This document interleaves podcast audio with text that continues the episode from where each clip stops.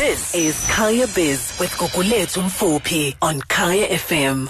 Allan Gray helping you secure your future. Allan Gray is an authorized financial services provider. Well, Afropolitans, we well into the month of September, and despite the gloomy weather that we had today, it's all sunshine and roses. But is it really?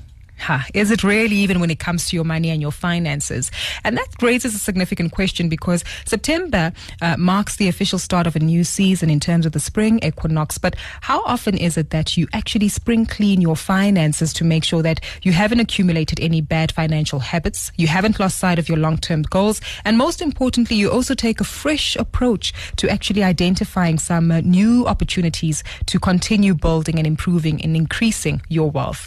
Well, how do we do this? And what key elements do we need to be mindful of? Well, to guide us through this conversation, we joined on the line by Client Relationship Manager at Allan Gray, Noluyolo Betela, who's going to give us some insight to discuss a few financial habits we should toss and which we should keep. Noluyolo, a warm welcome to Kaya Biz and thank you for your time. Good evening, Gugu. Thank you for having me. I'm really looking forward to this conversation because I think so often we really take a very strong approach to a new season and spring uh, and being a new month and a new opportunity. But this September is very different to previous years, particularly because we are six months into a global pandemic which has seen a lockdown take place, a change in financial behavior, and also made us uh, really interrogate uh, our financial patterns and habits.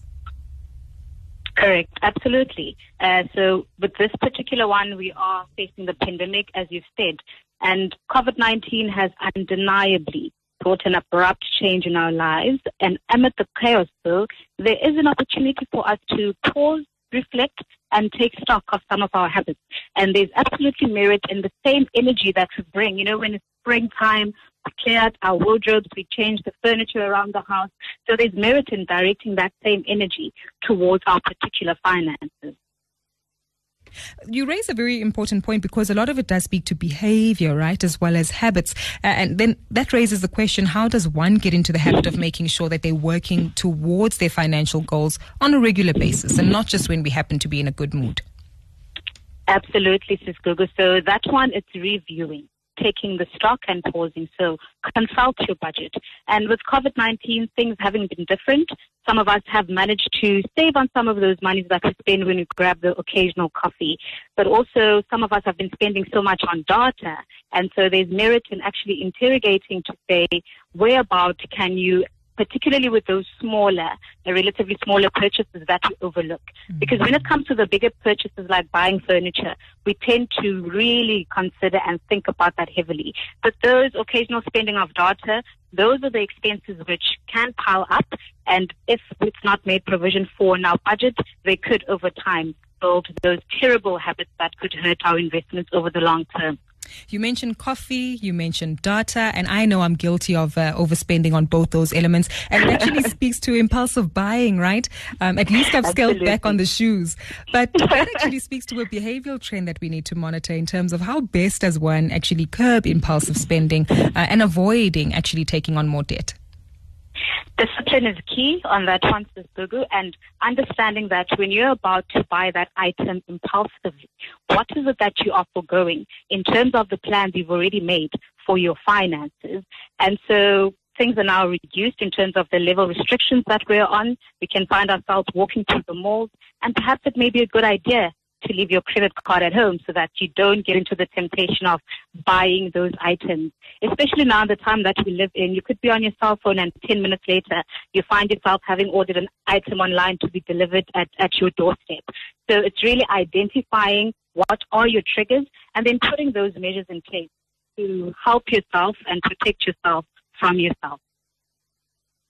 Afropolitans, if you've just joined us, we are in conversation with Noluyolo Betela. She is a client relationship manager at Allan Gray, helping us understand how best we can take advantage of this new season. It might not feel like spring in Johannesburg today, given the overcast weather, but you can still spring clean your finances and toss some bad behavioral uh, habits that you might have when it comes to your money.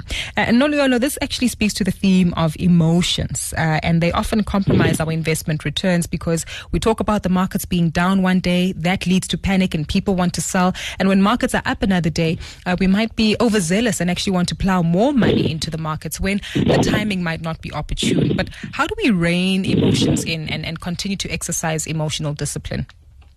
Oh, that is a tough one, Gugu, because mm. firstly, as human beings, we are naturally emotional beings and reactive. And secondly, any purchase that deals with you parting with your hard earned money really doesn't come easy, even if it means it's to your own benefit in the future in the form of investing. But there is quite a way to, to monitor around that. And I think instead of perhaps jumping out and in a fund trying to time the market, because as we know, times that have been, many people may not have been impressed when they look at the value of their investment statements. It may seem that it just keeps going down. And so in such instances, fear as an emotion tends to be the most prevalent one. You know, the temptation to want to cash out and maybe mm-hmm. put it in a less volatile type of investment. But ask yourself this. Have your objectives changed? And if the answer is no, then stay put in that particular fund because history tells us that as time goes by, you often ride out the waves of that short-term volatility and make some nice profit because of compounding interest. Yep, you're quite right about that. I'm just thinking of the time period we saw between the months of March as well as June or July this year. The markets literally dropped to levels well below 39,000 points. And now look where we are, back up again above 50,000 points. So again, shows that you do need to be patient uh, and uh, continuously invest in the market, regardless of the waves we see. Noluyolo, there's another interesting caveat to this conversation. Lockdown not only helped to bring us closer to our families and loved ones um, by being um, homebound, but this has also raised the opportunity to have very difficult conversations with our loved ones in terms of letting them in to understand our financial goals. Where does one begin such a difficult conversation um, that at times can also be very emotive? Absolutely. It, it's a tough one, Gugu, because in many households, money itself is a topic, it's taboo to, to speak about money, but it's an uncomfortable but yet important conversation to have, just so that we are realistic in terms of the expectations from family and how much you can help so that you don't find yourself overextending yourself and perhaps having to delve into debt, which may have been avoided had you sat down with your family and said, it's a bit tight this month, but I can put it into my budget and then we can have a look at it next month.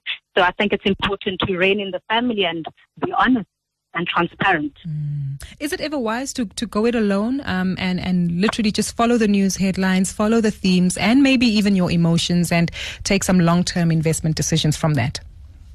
Not necessarily, Sis Gugu, and there's actually merit in finding a good independent advisor who can sit down with you, bed down your plans, look at Google holistically, what's your risk appetite, how much is it that you're willing to save, and really hold your hand through this process.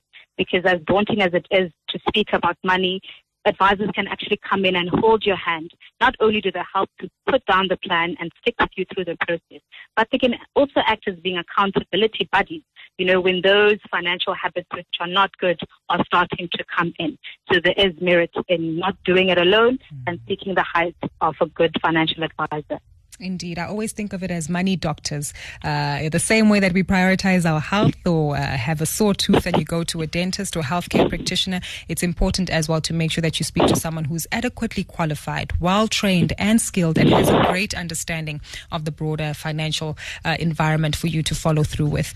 A big thank you for your time this evening, Sis Noluyolo, uh, really giving us some quality insight in terms of bad habits to get rid of and positive habits to develop. That is Noluyolo Betela, client relationship manager at Allan Gray. And in case you're not sure, just a few of those bad habits to toss is buying on impulse, uh, tapping into too much debt, and of course, letting your emotions control your financial behavior. Helping you secure your future was brought to you by Allan Gray. Allan Gray is an authorized financial services provider.